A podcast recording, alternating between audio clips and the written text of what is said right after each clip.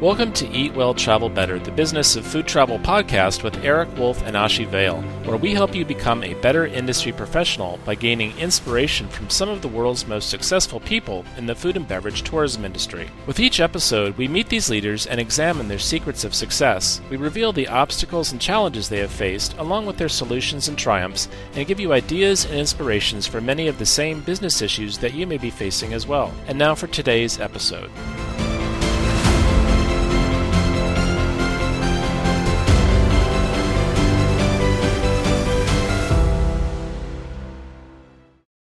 Judith von Prockel founded Gourmet on Tour in the year 2000. These were the very early days of culinary tourism.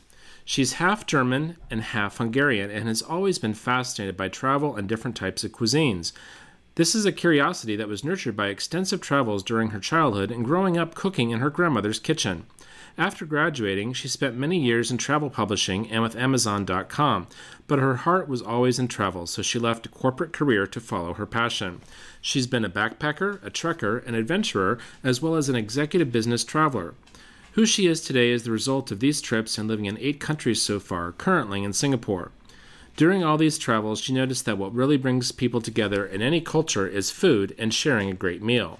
Welcome to episode three of Eat Well, Travel Better, the Business of Food Travel podcast. I'm Erik Wolf, and joining me today is co host Ashi Vale. Hi, this is Ashi, and I'm really looking forward to interviewing Judith on our podcast today. Joining us in the studio today is Judith von Prockel, owner of Gourmet on Tour. Judith founded her food tour company in the year 2000, and as a nearly 20 year veteran of our industry, she's also considered to be one of the food tourism pioneers in our industry. Welcome, Judith.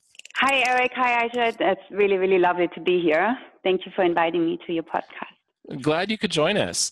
So, Judith, you have an interesting background. You were brought up half German and half Hungarian. So, you were open to the idea of different cultures and mixing them from an early age. Would you agree? Uh, yes, absolutely. Like you said, I'm, I'm half German, half Hungarian, and I've always been fascinated by travel and different types of cuisine. I was lucky enough to to grow up in a very international household, and my parents were great travelers, so they nurtured my curiosity for traveling and tasting different foods around the world since early childhood. And I also grew up in my grandmother's kitchen, so cooking up lots of different German, Austrian, Hungarian recipes. Do you speak both languages? I understand enough Hungarian. Of course, I speak fluent German because that's that's my mother tongue, actually. So just enough Hungarian to get into trouble in a restaurant. Yes, or trouble in my family. Yeah, half my family speaks Hungarian at home, but I, I do understand if they start speaking about me and what they're what they're about to say. Yes, yeah. So, and I picked up a couple of other languages along the way. Um, I speak a bit of Chinese because I uh, spent the last ten years in China and enough French and Italian and Spanish to read the menus. That's the important stuff, right? That's right. Yeah.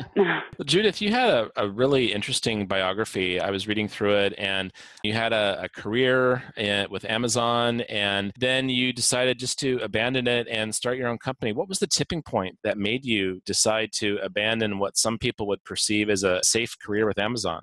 Yeah, well, I, I, well, I, I studied uh, business administration and followed a classic corporate career first in, in travel publishing with Insight Guides, which further nurtured my travel uh, curiosity more from um, behind the desk rather than being on the road. And then I continued with Amazon, which was an amazing company, and I was there in the early days, 20 years ago. But as Amazon became more corporate and, and my heart was really in traveling, I, I decided to take the plunge and, and leave the corporate career and follow my passion. And I've been a backpacker and a tracker, an adventurer, and as well as an executive business traveler. And so I've seen um, different, many different types of the way to travel. I've also had the opportunity of living in many, many countries. So I think this is my eighth country now, living in Singapore. Yeah, I really thought I would turn my passion into a business.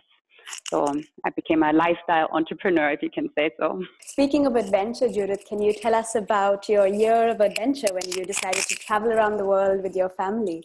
It sounds so amazing, and there are so many people who would love to be able to do that but feel like they can't and i want to hear how you were able to make that happen. I've always wanted to take a year out with my family, and it has been a dream for a long time, but uh, we never found the, the right time to do it. And, you know, there are always excuses why not to take the plunge. When an opportunity uh, came up that we, we were moving countries and my daughter had a school change, you know, it, it, it was a natural break for us to, to consider a year sabbatical. It was challenging to, to pull it off, I have to say, because first of all, um, you know, my husband had to wrap up his business. I had to ensure that my company, Gourmet on Tour, can continue to smoothly while we're on the road. Then there was our daughter. We had to take her out of school, which is and not really the norm in, in a Chinese school system, uh, mm-hmm. something completely unheard of. Yeah, so we took her out of school and we had to ensure that this year will be uh, educational for her. It, will, it, should be fun and also safe. It was a challenge to design an itinerary which pleases, you know, everybody in, in the family through um, the many, many amazing contacts I had gathered through Gourmet on Tour, friends,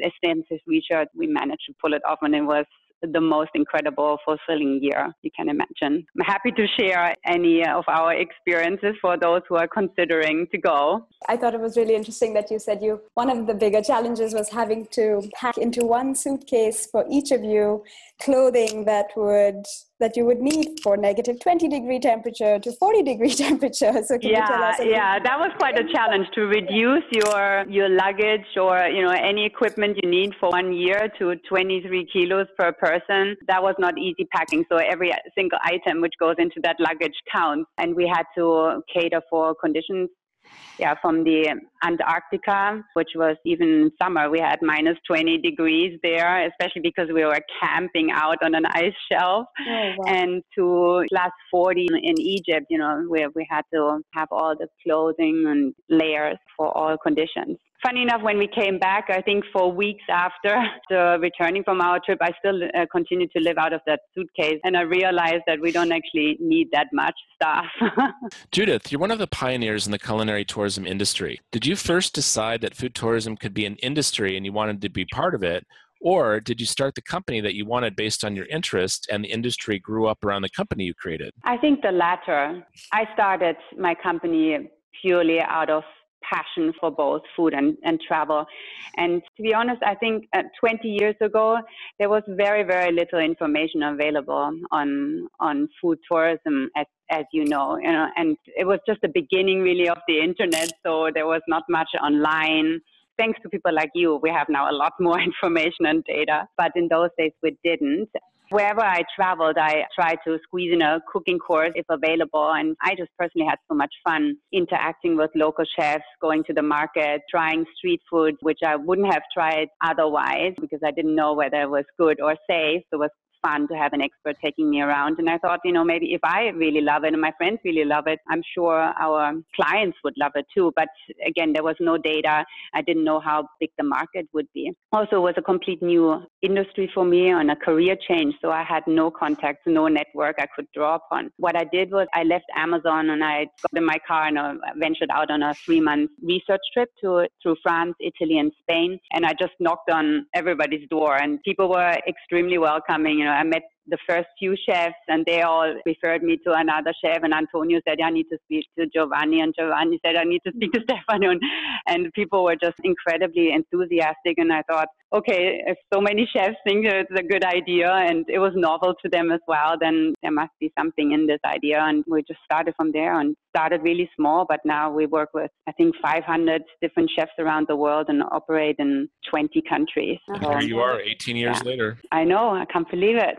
and culinary tourism is such a big industry now. Judith, you call yourself a travel specialist and not a tour operator, and is this a conscious choice? I just think a specialist is more of an umbrella term, and it maybe suggest that we're experts in a specific area. Tour operators also um, have a connotation sometimes for uh, being mass mm. tourist operators, so I wanted to stay away from that. Yeah, we do act as either tour operators or sometimes even travel agents, but we like to call ourselves travel specialists. Got it. And after you met your chefs in Italy and Spain, How did you get that first traveler to use your service? Well, here, my experience from Amazon was really helpful. I was part of the international marketing team setting up our business in the UK. Of course, I learned a lot of online marketing and that was that came in very very handy for setting up gourmet on tour we do a lot of different marketing activities but everything channels back to our website our first client came through our website it was amazing to receive our first line and yeah she had an amazing time and we never looked back. Judith you, you whether you're called a, a, travel specialist or a tour operator you bring together the full package for your customers to buy and enjoy and i know on, on tours many things can and do go wrong and your and your customers may never really know what crises lie behind the curtain. Was there one situation in the history of your company where things just weren't going well at all? And if so how did you turn that into a positive situation for your customers? There was one group of ladies I can think of who came, you know, eight ladies, and they kind of missed to tell, even though we asked them beforehand, you know, what their dietary requirements are. We always ask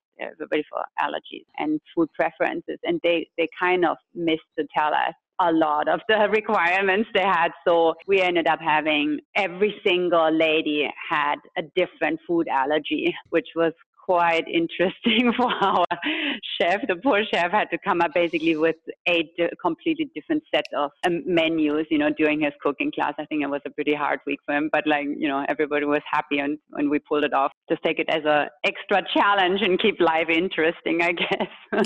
but I can't really think of anything else bad happening. I mean, touch wood. I have to really touch wood here. Almost 18 years and we haven't had any any really bad incidences. That's great. It speaks to yeah. your level of planning and organization. We try, we try. How did you decide which locations you would offer culinary tours in? I know you started off in the Mediterranean after a trip that you made. And after that, how do you decide which locations you're going to offer these experiences? Like you mentioned, we, we started with the Mediterranean, and these are classic food countries, you know, France, Italy, and Spain. You know, these are our best sellers. This is where our bread and butter is. I'm an adventurous at heart, and I like to include more adventurous countries too. Mm-hmm. So Morocco, it's becoming a very, very popular destination for us. We've included India, Sri Lanka, new is Peru, and we're pretty strong in Asia as well. I know some of these countries very, very well, so they are close to my heart. There are some amazing chefs. The infrastructure has to be right. What's really important is really great accommodation as well and cooking class facilities. So, so it's really a whole mix of ingredients we need to launch a new destination. Judith, in earlier discussions, you were talking about how sustainability is a major concern, and I see businesses of all kinds practicing some kind of sustainability, whether it's a restaurant or a hotel, but we still come across hotels that don't recycle, and we still come across overpackaging of food and beverage products, and of course, those cheap buffets which encourage people to overeat and to waste. What do you think it will take to get the entire food and beverage industries worldwide to be rowing in the same direction when it comes to sustainability? Well, I think one bottle at a time or one um, plastic plate at a time. So, what we work with small suppliers, typically small hotels and smaller agencies or suppliers. They are on the same wavelength as we are, and it's very easy to talk to them. And they they will provide the same services and um, implement the same sort of sustainability policies as we would want. The bigger hotels, I think there's a lot lost in administration and you know it's it's just harder to shift that mindset but we don't work with those. We work with the smaller hotels so that they're very susceptible i guess. So you're able to make an impact then really at, more at the grassroots level at the smaller business level and That's hopefully right. that'll bubble up to the bigger companies. We will hope so yes absolutely and our clients are very environmental conscious and on the same wavelength as well. I think it takes a certain type of traveler to go on a food holiday because they they're very interested in in experiences. They really have their feet on the ground. They support local food businesses. Otherwise, they wouldn't go on that type of holiday in the first place. So I think uh, we have the same thoughts. Judith, would you share the story about the airline catering executive for whom you created this incredible food tour?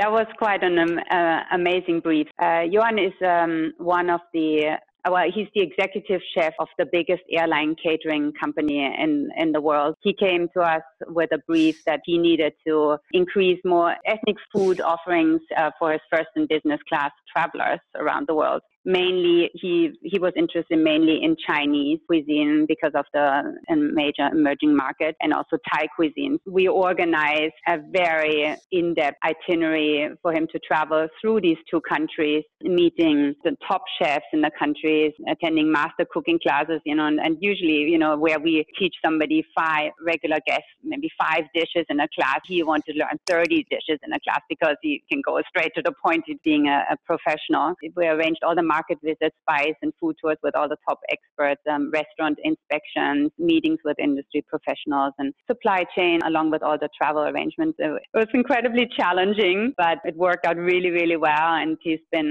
repeat customer for, for many, many years now. It's been lovely to do something completely different. And it, like I said, you know, it, it keeps life interesting as well, not to always produce the same itineraries.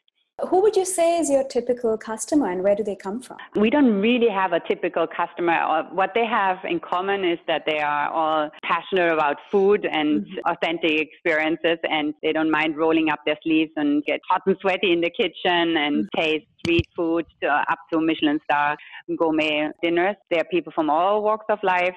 Um, we have a lot of couples, friends, a lot of mother and daughter trips, miles, big birthdays, honeymoons, you name it. We'll design anything for anybody. Speaking of kids on tour, it's no secret that kids are obsessed with their smartphones. And you were telling us earlier that uh, social media is a bit of a distraction and can be frustrating when customers are playing on their phones all the time instead of living in the moment. Still, customers are getting younger and younger, which means there's more Generation X and now even millennial customers. And for those mm-hmm, younger mm-hmm. generations, smartphones are, are really almost surgically attached. So it's important for travelers to be able to document our meals and experiences so we can share them later. Do you see this behavior ever changing? Probably not. And and especially for the millennials, you're trying to target millennials, you have to create Instagrammable moments for them because that's what they're after. So your food has to be Instagrammable, your you know your location. It's an important marketing tool. I just spent last week in Marrakesh at Pure, as I mentioned before, but also I spoke to a couple of the hotels there, and then one of the more um, famous on Instagram mentioned that they get more than 90% of their bookings through Instagram. So that's an impressive number.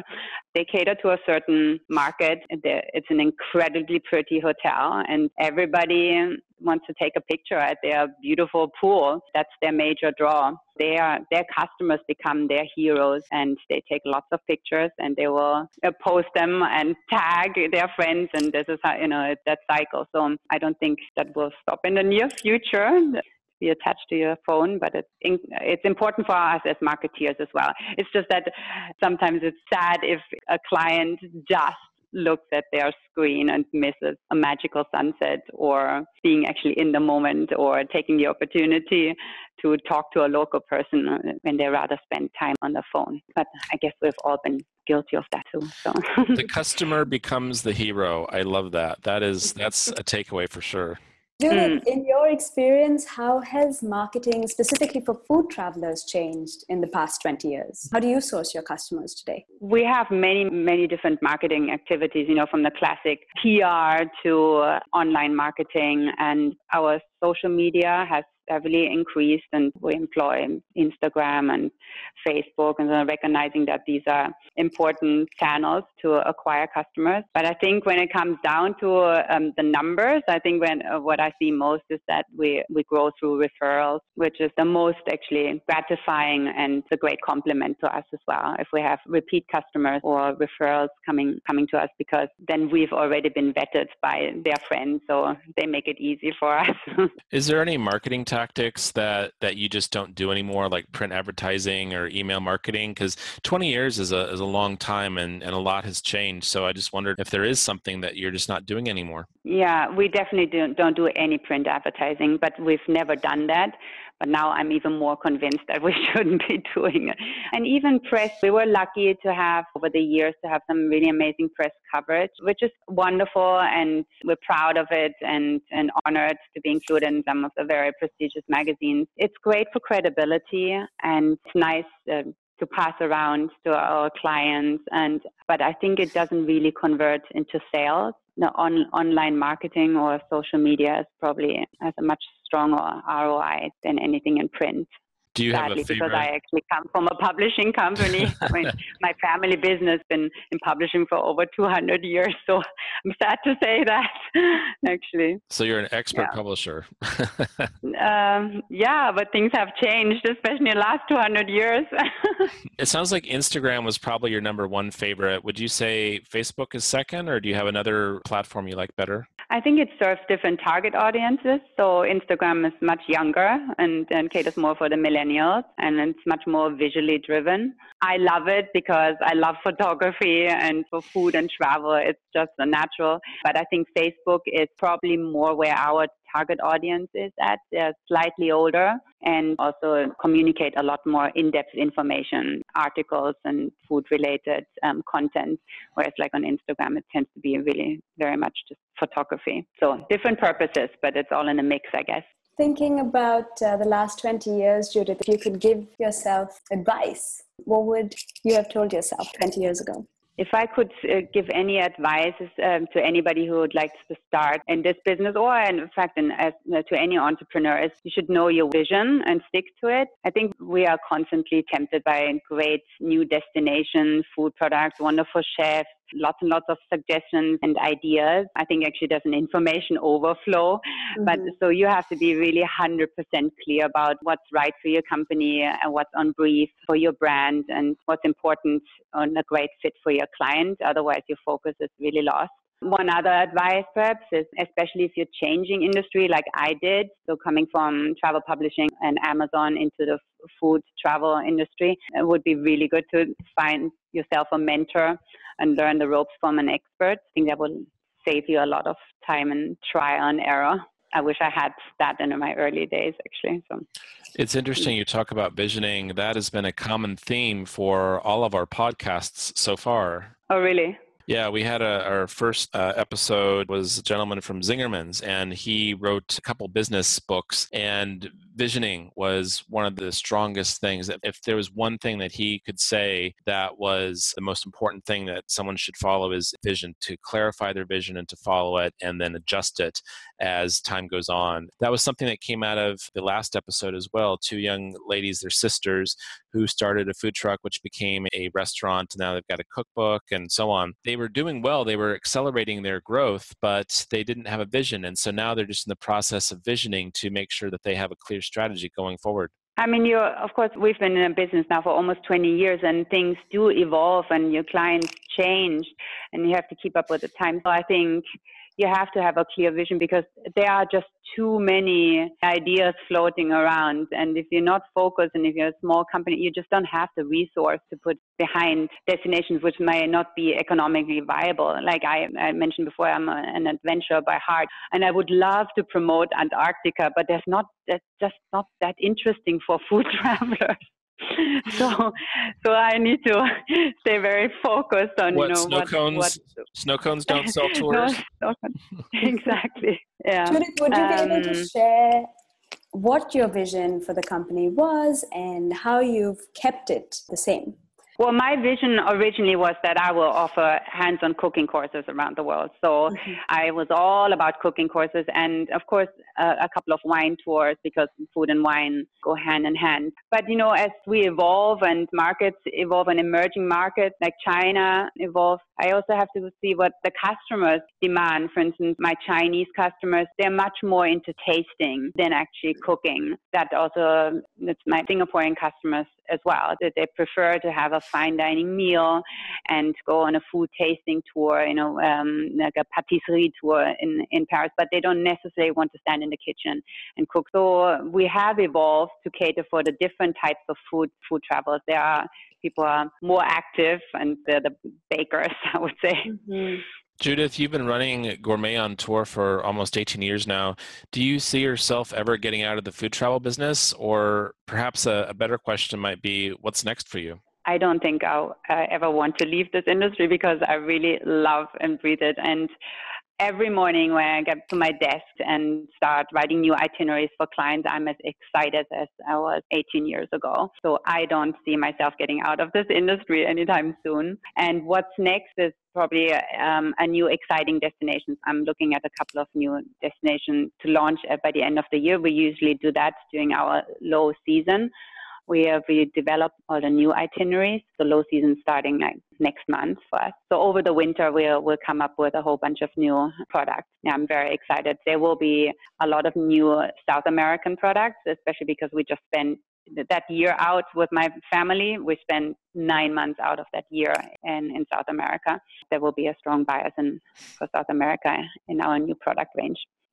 Judith, can you tell us something you learned from someone inspirational that you'd like to share with us? Yeah, I think if I learned one big thing over the last 17 years is that you really have to have passion for what you do. Who inspires me the most are actually our chefs we work with. They're actually the heart and soul of our culinary tours anywhere we go. They're true artisans and are just so passionate about what they do. When I observe how they work, they really taught me that you have to be passionate, curious, and demand excellence in whatever you do. Otherwise, you don't have the perseverance to see it through and overcome challenges in your work.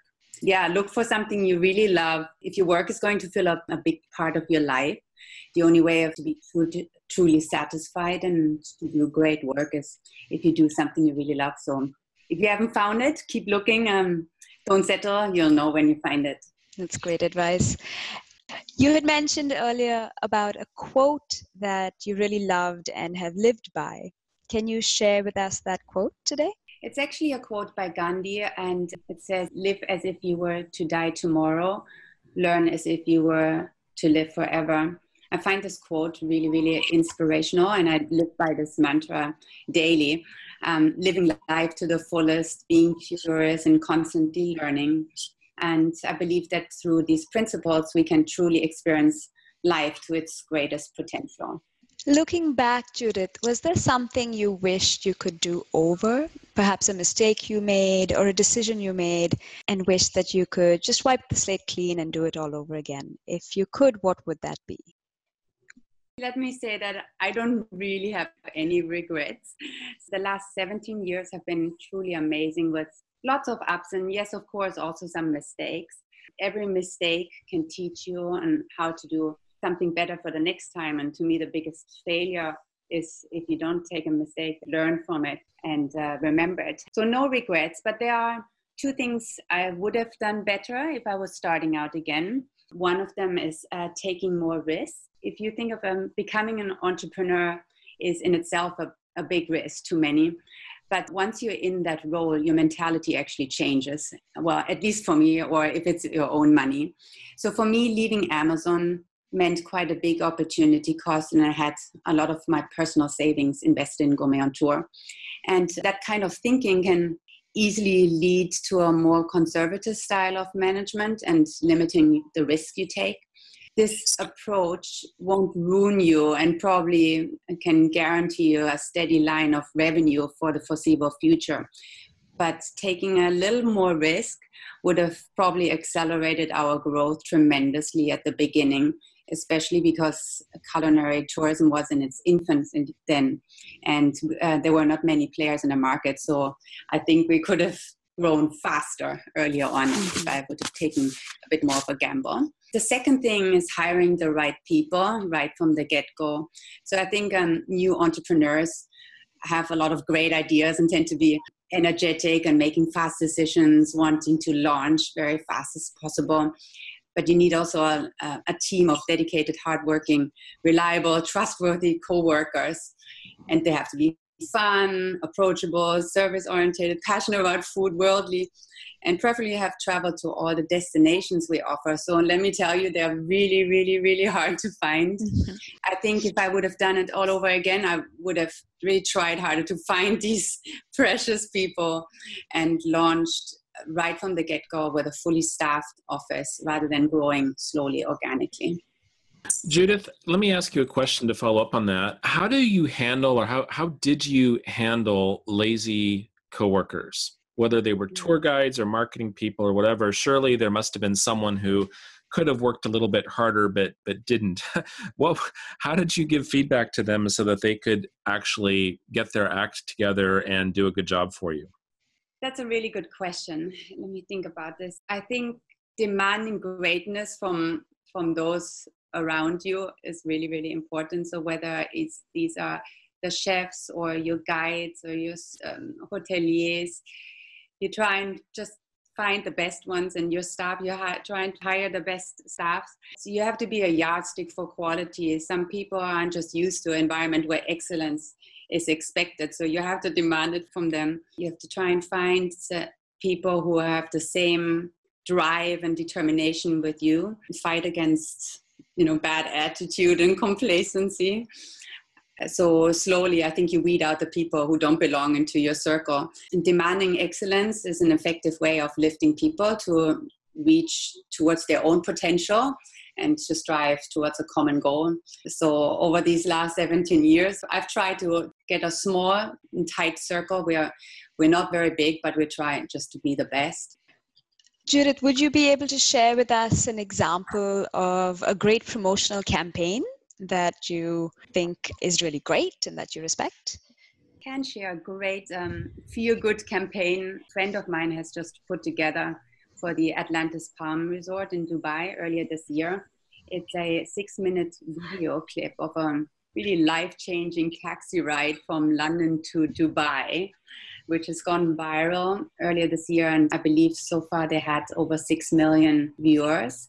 You can find it easily on YouTube. But basically, the idea was that they, it's a story about how people who had really a tough time in their daily London life and they were given a trip of their dreams on the spot. So they set up a London cab with hidden cameras and found a fantastic cabbie who picked up regular customers. The viewers can be really empathetic to the daily life, especially in a big city like London, which can be tough, you know, with the weather and the tube and, and Brexit and whatnot and daily life pressures. Um, so a holiday anywhere is really welcome, but an escape to sunny Atlantis was a magical lure to it. Yeah, the video is just really exceptionally well made. It's fun. It's not staged. Yeah, kudos to the Atlantis for bringing happiness to re- regular lives people. You know, tempting them to drop everything and leave on the spot, and it's really well worth the six minutes of your time.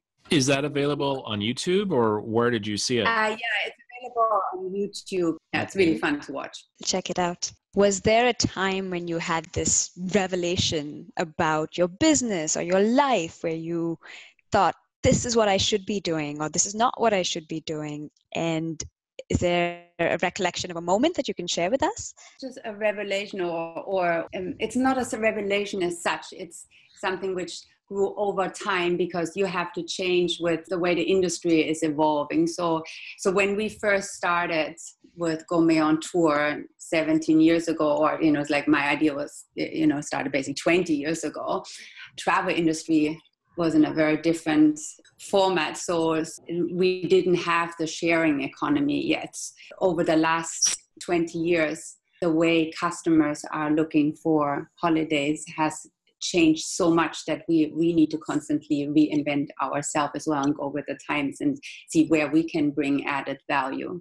Judith, you just said that the way people find travel today is much different than it was in the beginning when you got started with Gourmet on Tour. I'm looking ahead at the next 10 years of the food tour part of our industry. And I'm also looking at products like Airbnb's experiences that they're now selling how do you think food tours as a product are going to change in the next 10 years? Do you think that they might become more one on one? Do you think that the Airbnb experiences they're selling will go away? What do you see changing in the next 10 years for food and beverage tours? Yeah, there's an enormous amount of content out there online and for customers to choose from and book direct uh, experiences directly. I think it's both great. It's um, it's very transparent, but it's the amount of information out there is probably also somewhat bewildering for customers to decide which are the good experiences and which are still um, considered mass market. So I believe for a tour operator, it's really important more than ever to clearly define your niche focus on what you're really excellent in and provide added value for us in a specific genre. So in our case, it, it would be food, or if you go for diving, or choose an operator who really knows the industry inside out, knows the chefs, has a personal connection with with the guides and chefs on the ground because no Expedia or Booking.com will ever have that personal connection and can find you exactly the right experience matching to your profile, to your to your background, to your level of expertise. So I think actually now than more than ever, those smaller agencies are very highly in demand. Well, Judith, thank you so much for your time today. You've really shared a, wealth of information with us, and it's it's really a privilege to be speaking with one of the industry's pioneers. You've been at this a little bit longer than I have, even in the industry. So, thank you for for sharing your words of wisdom, and we wish you all the best in your future endeavors. Thank you, Ashley. Thank you, Erik. And um, all the best. And I hope um, we'll meet again soon on a culinary adventure. Eat well, good. travel better.